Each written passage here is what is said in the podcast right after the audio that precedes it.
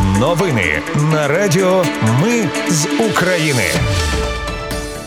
Вітаю, це Радіо Ми з України. Мене звуть Анастасія Вихор і Ви слухаєте головні новини ночі та ранку 6 липня. Російська армія вночі обстріляла Львів. Розповім про наслідки. Загроза теракту на Запорізькій атомній електростанції зменшується. Біля Бахмута знову є просування української армії. Українська влада не планує підвищувати податки та ціни на воду до кінця війни. А міністр внутрішніх справ розповів деталі вчорашньої стрілянини в суді Києва. Про все це та більше слухайте за мить у новинах на Радіо Ми з України. Російська армія вночі атакувала Львів. Пошкоджено об'єкт критичної інфраструктури та було пряме влучання в житловий будинок. Загинули щонайменше четверо людей. Рятувальники далі розбирають завали. Станом на 11.30 відомо про 37 поранених. Голова Львівської обласної військової адміністрації уточнив, що наймолодший із чотирьох загиблих був 21 рік, а найстарший 95. Вона пережила Другу світову війну. Зруйновані понад 30 будинків, більше ніж 250 квартир, 10 гуртожитків, будинок дитини, два вищі навчальні заклади та санаторна школа. Також пошкоджена підстанція і без світла зараз 150 абонентів. Нагадаю, що Росія атакувала Львів ракетами калібр. Пуски були з Чорного моря протиповітряна оборона. Збила 7 із 10 ракет. Керівник розвідки Кирило Буданов в інтерв'ю The Times заявив, що загроза теракту на Запорізькій атомній електростанції зменшується. За його словами, розвідка робить певні дії в сфері як публічній, так і непублічній. І за словами Буданова, зараз небезпека штучної техногенної катастрофи поступово знижується. Натомість супутник Planet Labs вранці 5 липня, тобто вчора, зняв четвертий енергоблок Запорізької атомної електростанції. На знімку видно, що на даху з'явились якісь невідомі об'єкти, але роздільна здатність не дозволяє точно встановити, які саме. Нагадаю, що раніше генштаб повідомляв, що росіяни замінували зовні третій та четвертий енергоблоки станції. Біля Бахмута є просування українських військ. Про це зазначив речник генштабу Ковальов. За його словами, північніше та південніше міста Бахмут продовжують тиснути на противника. Подекуди є просування, вибивають ворога з раніше захоплених рубежів. Сказав він. Натомість заступник командувача східного групування військ Череватий натякнув, що в Кліщіївці, що біля Бахмута, сили оборони дуже потужно працюють.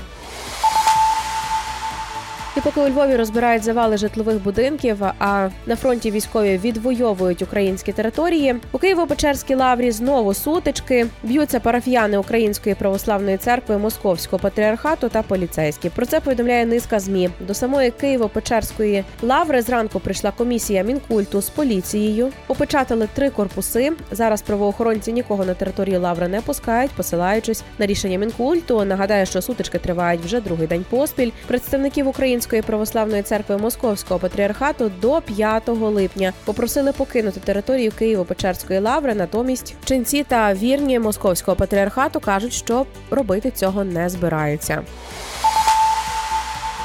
Українська влада не планує підвищувати податки до кінця війни, окрім повернення їх на довоєнний рівень. Про це в ефірі телемарафону повідомив прем'єр-міністр Денис Шмигаль. Очільник уряду наголосив, що повернення до довоєнного рівня податків відбулося з 1 липня. За його словами, йдеться про спрощену систему оподаткування, зокрема повернення до 5% замість двох, які були запроваджені в перші місяці війни. Також до кінця війни тариф на воду не буде зростати. Про це також зазначив прем'єр Шмигаль. Він заявив що місцеві бюджети накопичили понад 150 мільярдів гривень на своїх рахунках, тож мають змогу фінансувати водоканали.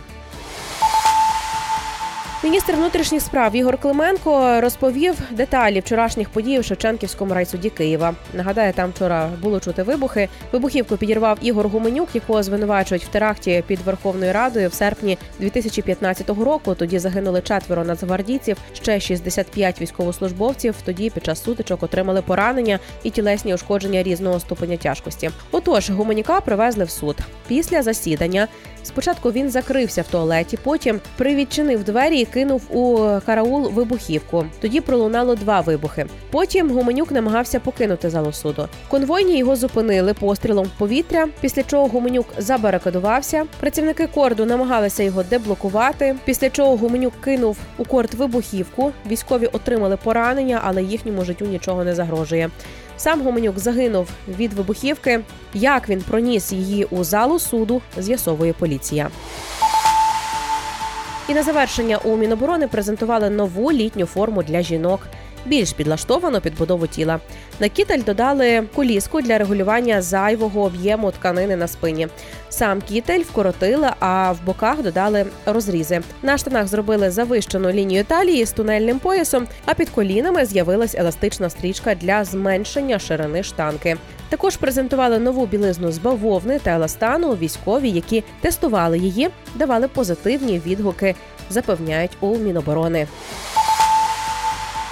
Це були головні новини ночі та ранку на радіо Ми з України. Їх підготувала я, Анастасія Вихор. Наші новини про те, що дійсно відбувається в Україні. Ми не робимо новини, зважаючи на чиїсь політичні чи бізнес інтереси, тільки реальні факти. Якщо на вашу думку, те, що ми робимо, важливо, підтримайте нас. Заходьте на сайт Ми з України.ком та тисніть кнопку Підтримати. Почуємося. Радіо Ми з України. Перемагаємо разом.